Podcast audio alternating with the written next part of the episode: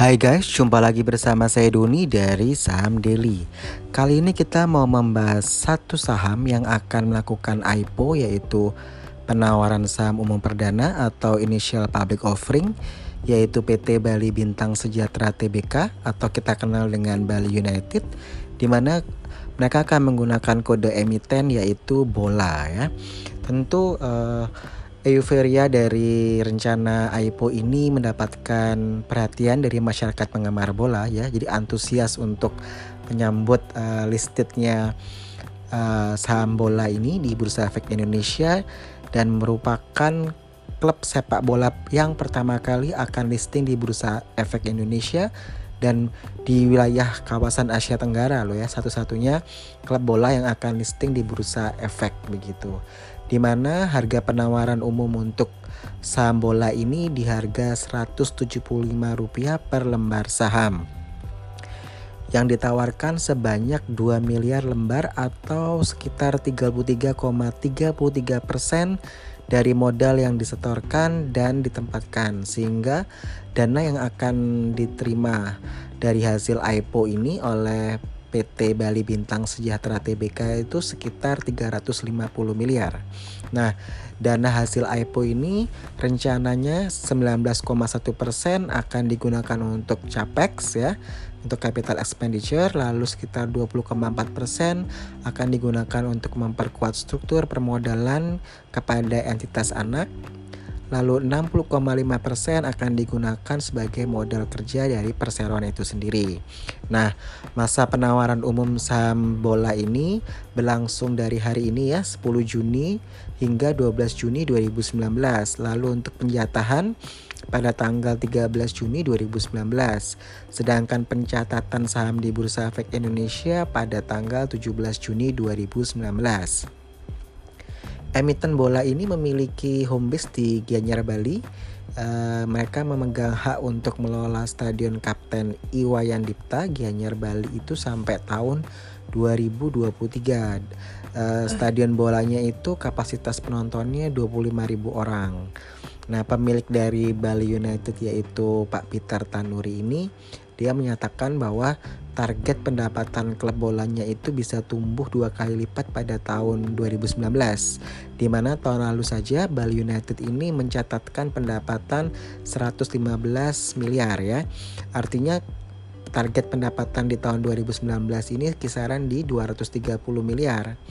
Nah pendapatan dari Bali United ini sendiri naik sekitar 119,43% secara year on year di mana laba bersihnya per 2018 itu juga naik 1183% ya menjadi Rp 5,52 miliar.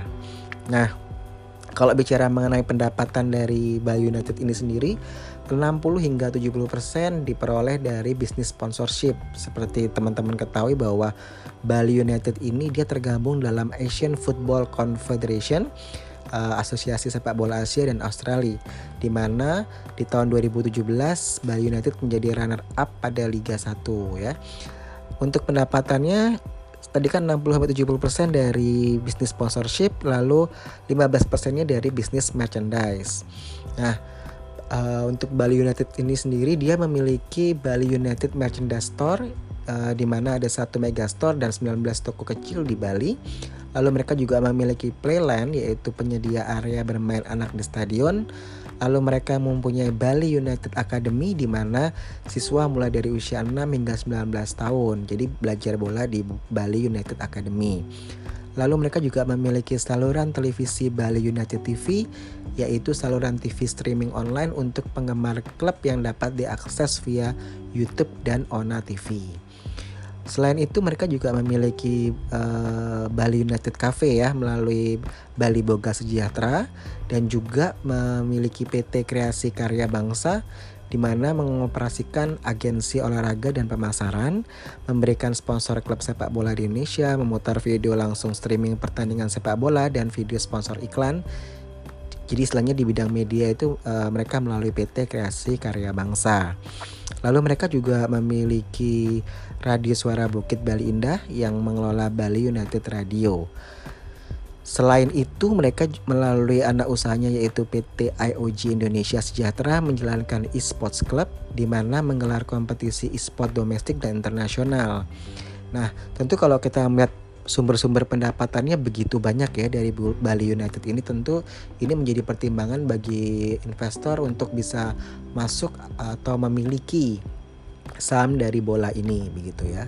Tantangannya apa sih? Jadi sebelum kita biasanya memutuskan untuk membeli saham IPO tentu kita harus uh, mempelajari ya uh, tentang seluk-beluk uh, industrinya itu. Nah, beberapa tantangan yang dihadapi oleh industri sepak bola ya, misalkan uh, isu persepak bolaan yang masih carut marut, banyak sogok, lalu risiko kualitas klub itu sendiri, dan mungkin teman-teman juga ingat mengenai skandal skor yang bisa diatur ya itu tentu menjadi risiko yang besar.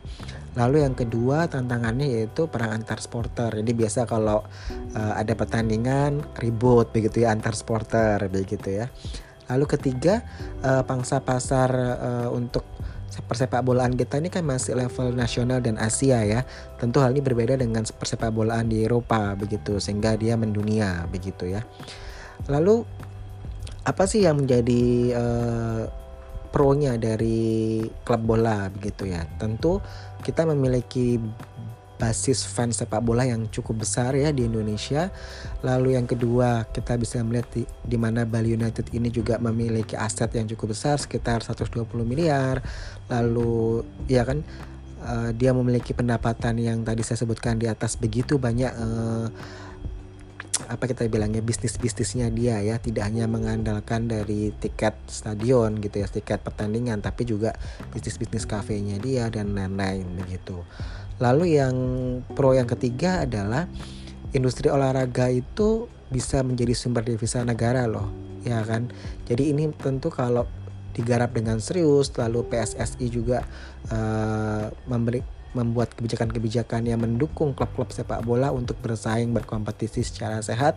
Tentu hal ini kalau dikelola secara entertainment ya, jadi sportainmentnya itu dapat, tentu uh, klub-klub bola ini bisa menghasilkan uang dan bisa menghasilkan devisa bagi negara Indonesia begitu. Jadi memang tentu sebagai suatu kebanggaan ya bagi kita kalau ada suatu klub sepak bola yang bisa masuk ke bursa dan sahamnya dimiliki oleh sebagian besar penggemar bola uh, masyarakat Indonesia bangga begitu ya lalu kinerja uh, atau performance dari klub bola itu juga bagus dalam setiap pertandingan ya tentu ini akan mengerek uh, harga sahamnya begitu ya harapannya seperti itu. Jadi tentu uh, bebannya mungkin resikonya yang terbesar adalah uh, performa dari klub itu sendiri. Jadi setiap dia uh, ada pertandingan kalau dia kalah ya akan berimbas pada harga sahamnya. Itu yang memang uh, kita juga harus melihat ya tentu dari Bali United sendiri juga sudah mempersiapkan benar-benar bahwa uh, dari segi kualitas pemain, dari dari segi pelatih begitu ya.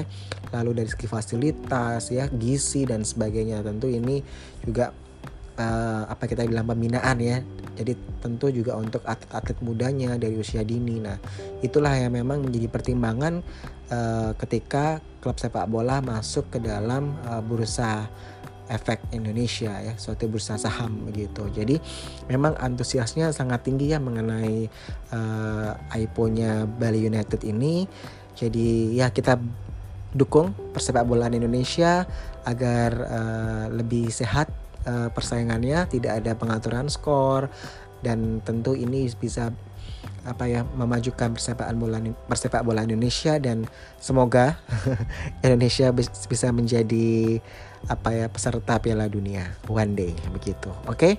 Sekian dulu dari saya Doni Saham Daily out.